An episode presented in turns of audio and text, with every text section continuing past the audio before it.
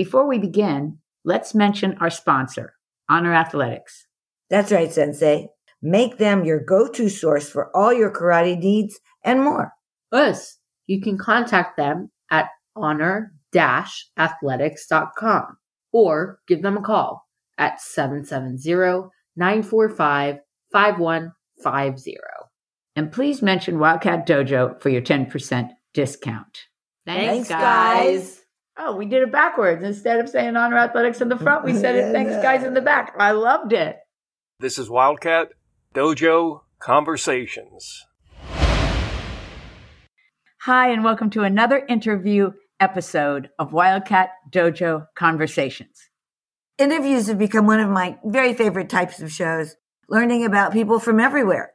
I agree with that, but I'm going to start by saying I'm still Sensei Michelle. And I'm Sensei Jackie. And again, Landon is off having his own adventure. We always miss you, Landon. But under the heading Great and Lucky News, it's time for me to say that our guest today is a man named Andy Gray. Hi, and thank you so much for being here. Thank you very much for having me. Oh my God, I'm a little excited. I'm very excited. If you listen to any of our episodes, I probably say that every episode about the 12th line in because I'm always excited. I'm excited.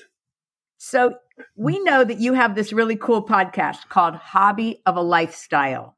And of course, guys, scroll down to the show notes because I'll have a link. Yes. Also, we've listened to quite a few episodes and they are mm-hmm. very entertaining. Good. I'm glad you enjoy them. I wonder if it's a difficult or an easy preparation.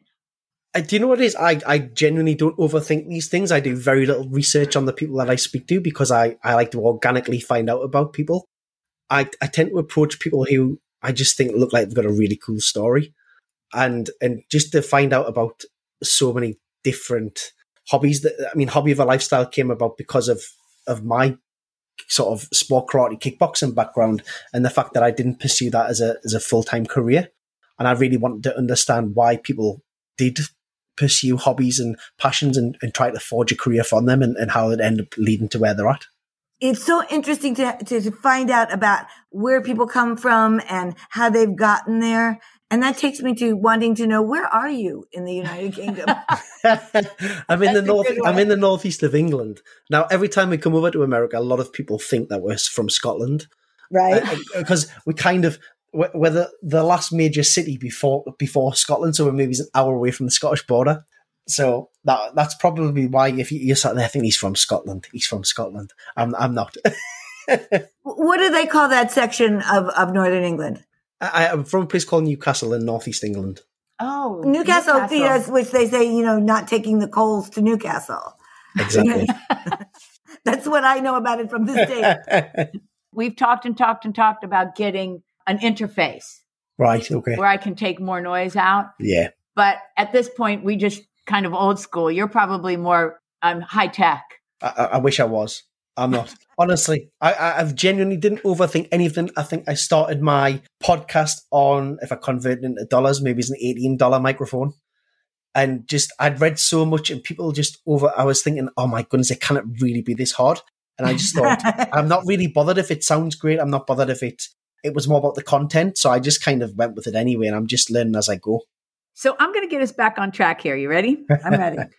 I know you're not a full time podcaster, No, I'm not. so it's it is one of your hobbies. So would you like to talk at all about your grown up life? Certainly. I mean, if you want to talk about my kind of sport karate, my kickboxing, or we want to talk about my job now, Well, I don't know. Do you want to share your job now, and then we'll push over to kickboxing? Uh, certainly can do. I mean, my job for the last nine years, I've had a non-profit sport and fitness company in the northeast of England, Oh, So that's working- so interesting. working with schools and in the community to deliver sport fitness qualifications. Do you go into the schools Yes.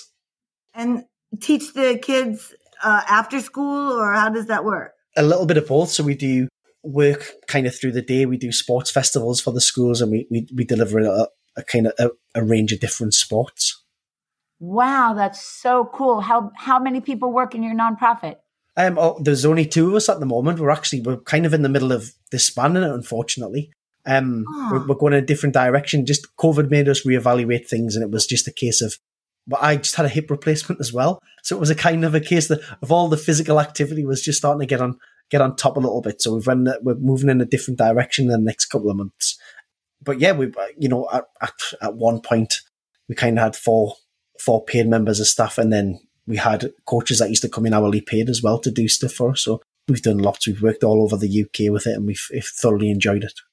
Very interesting. How long did that go on? Nine years? Nine years, yeah. Wow. So I'm going to check back in with you next year and see where you ended up. Yeah, yeah, no That's problem. Very exciting. Yes, yes. So when you begin your podcasts, you always say that you're a former world champion kickboxer. And that I'd like to hear about. Okay. So I think in America, it would probably be classed as sport karate. But in England, there's very little difference between the two when you go to a, when you go to a club. Um, maybe it's the discipline side of it, from uh, whether it be full contact, whether it be K1 rules, you know, points continue. So I was a former like continuous world champion. I won um, World Kickboxing Association and the World Kickboxing Council World Championship titles back in 2008, 2009. Did you start as a child? So I started when I was kind of five, six years age. I was um I was watching the Karate Kid and I absolutely fell in love with it. You know, eh, when you look at it now, I mean, obviously with Cobra Kai being back in there now and the nostalgia value of it, it's amazing. But I suppose if you, you look at the martial arts in that film going back, it was maybe it's kind of probably wasn't the best one to choose out of all the all the, the martial arts films, but it was the one that I absolutely loved. My mum would make me uh, Daniel LaRusso's bandana out of material, you know. She'd she'd have her felt tips out and she'd be colouring it in and making the spots and, and colouring that in for me. And That's so uh, you know, cool. oh, every single week she'd have to make me a new one because I'd get one dirty or I would lose it. Or, um, and, and my parents were just an absolutely amazing support. So they kind of went out and did some research in the area to find out which club was going to be the best and which one had a nice feel to it. Um, and they, they did a lot of research and they- they found one that I, I went to eventually, and I never really looked back. I started training five, six years old. I I absolutely, lo- I, I kind of lived and breathed it. And I passed my black belt just before I turned nine years old. So I was, I think it was about a week or two before I turned nine and absolutely loved it. Uh, but it was, it was a funny association that it wasn't a massively competitive association. So growing up as a kid, you, you would go to your classes, you would do your gradings, you would do some, you do your classes and whatnot.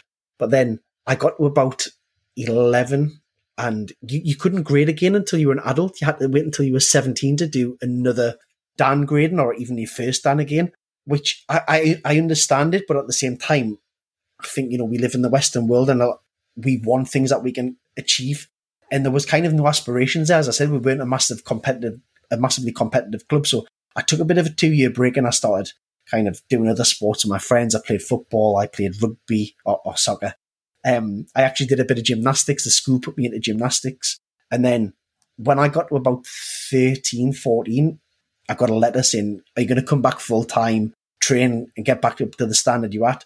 And I'd been kind of itching to get back to it. And, and that was it. I was hooked from there. I, I went back and it started becoming a little bit more of a competitive club. And Ah. I just wanted to go and compete. And so from 13, I started training properly again and, and started competing. Do you remember the name of the style? Yeah, so when I very first started, the style was Jintiando. And then within about six to nine months after I started that one, it changed to an association called Northern Freestyle Karate Association. It's still going. It's still quite big in the in the northeast of England. You know, I've got got to kind of look, go back to the roots and say thanks to them really for kind of giving me the platform to build on as I as I grew up. Do you think it kept you out of trouble or it was your parents that kept you out of trouble or Uh, yeah, I wasn't a, I wasn't a kid to get into trouble. Definitely not. It was. Um, I think. I think certainly martial arts is something that teaches you discipline, and uh, you know, I, I never wanted to be in the fight because of martial arts. It was. I don't know if it's like that in, in America, but when, over here as a kid, you kind of get told that if you, you go out fighting, you lose your license and you don't come back training. Yeah. And I mean, I'm sure it's kind of a bit of a ploy from the instructors to keep people on track Yeah. and on the right path, which is great. Which is great, but it really worked for me. And, and as I said, I had fantastic parents. I, I wasn't one of those kids who wanted to go out fighting, and it, it just wasn't for me. do you think you're going to let your daughters do this? Well, they, they're starting to get a little bit of an interest in it because because they don't see me or my wife do it anymore. They just hear stories, so they don't. They're not in and around it. Whereas some families are kind of they're fully immersed in in martial arts still. Whereas Mhm. we've always, well, I've always said there's more to life than kicking and punching. So if I've wanted to go off and pursue something different, you know, I can always come back to it and I've wanted to keep it a hobby because sometimes I think when you become too involved with it, you know, I could, I could never have a full time kickboxing school or a, a karate school because it wouldn't be a hobby anymore. It would be a job. And I think sometimes when you start putting money to that, you lose the love for that. So for me, it's nice to be able to dip in and out of it. It gets complicated. I can attest to that. yeah. But I I, wanted imagine. to ask you in your kickboxing career, did you fight within a school or did you were you like an independent? No. So initially, when we started, I had a really supportive coach at the time where we were doing local competitions as Northern Freestyle Karate Association. And then as I kind of got better with that, the, obviously I wasn't the only person in our association who, who had potential to be good. There was there was other people as well. I just kind of maybe set a bit of a precedent and said, okay, I'm because I was young, I, I was absolutely loving the sport, and I was doing really well at like regional level, and I was like, I, I need to go and do like a British Championships. I need to go and do an English. And I'd actually seen a World Championships, and there was a, I think there was, there was a World Championships being advertised for Hawaii at the time. And I was like, how how do I do that? Can I? Can, is it one of those ones you can just enter? I don't know. I had no knowledge of it, and it was kind of just as emails were like quite accessible for young people, I suppose. Right. And, I told my instructor at the time, and he said, "Well, okay, we'll go to the British Championships if that's how you've got to qualify for things like this." So he took us down on the bus, and I remember I was probably sixteen, and I went to the first first British Championships as an adult and fought for adults. Um, and I was absolutely devastated because I'd got beat.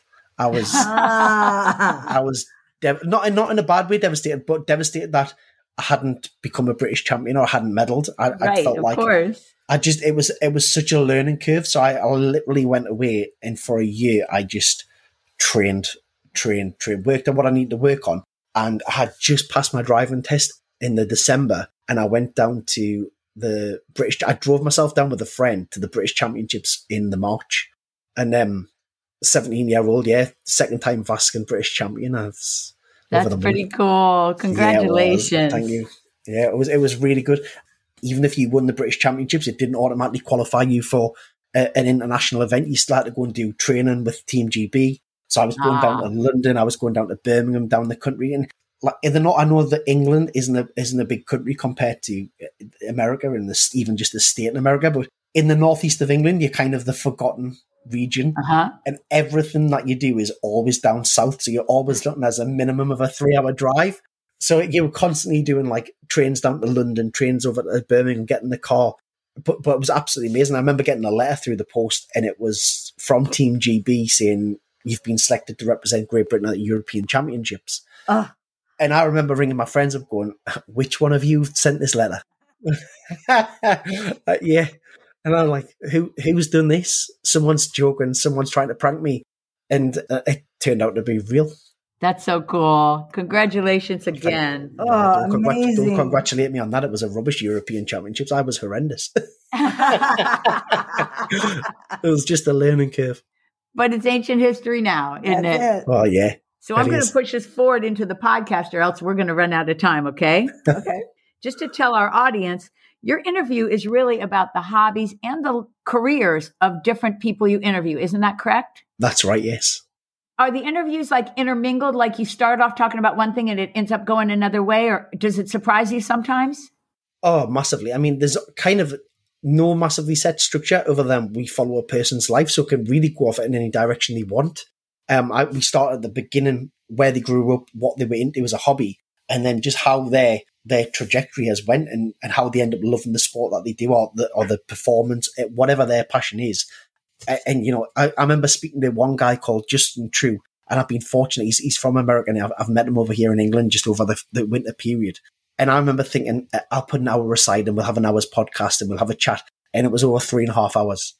And, Wow. and it went like that. I'm, I'm clicking my fingers for those who can't see. It was so fast.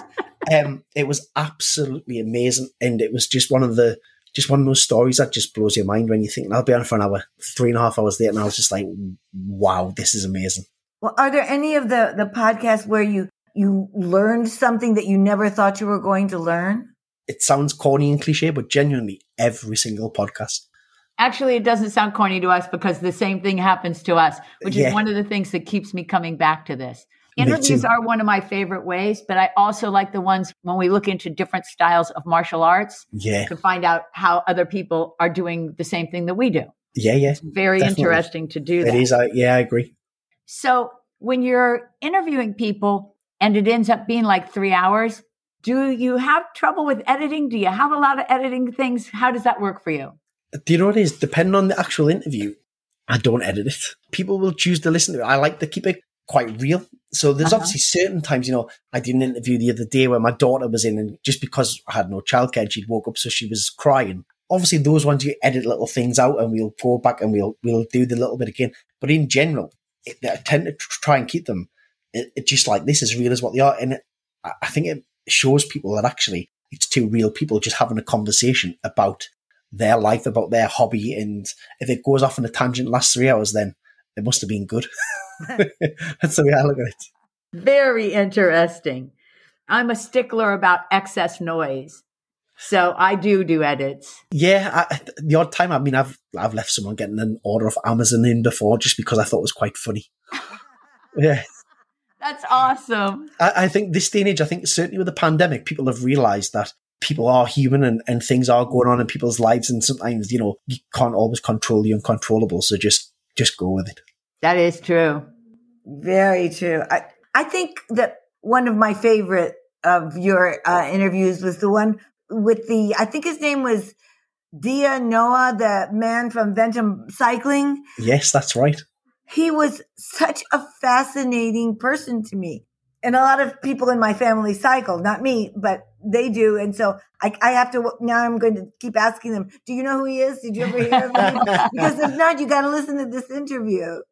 Uh, you know what is? I totally agree. What a just a, a genuinely nice person as well. And I've found that I've I've been blown away by some of the people that have come on the podcast because you kind of look at, I suppose, externally you look at them as a person and maybe social media or or what they've achieved, and you think, oh my goodness, that's way out of my league to be able to to approach those people. Mm-hmm. And Right. they've been absolutely fantastic just to say, of course, I'll give you some of my time. And, and that's what they're doing. They're giving time at the end of the day. And I'm so grateful for it as well and really humbled by it.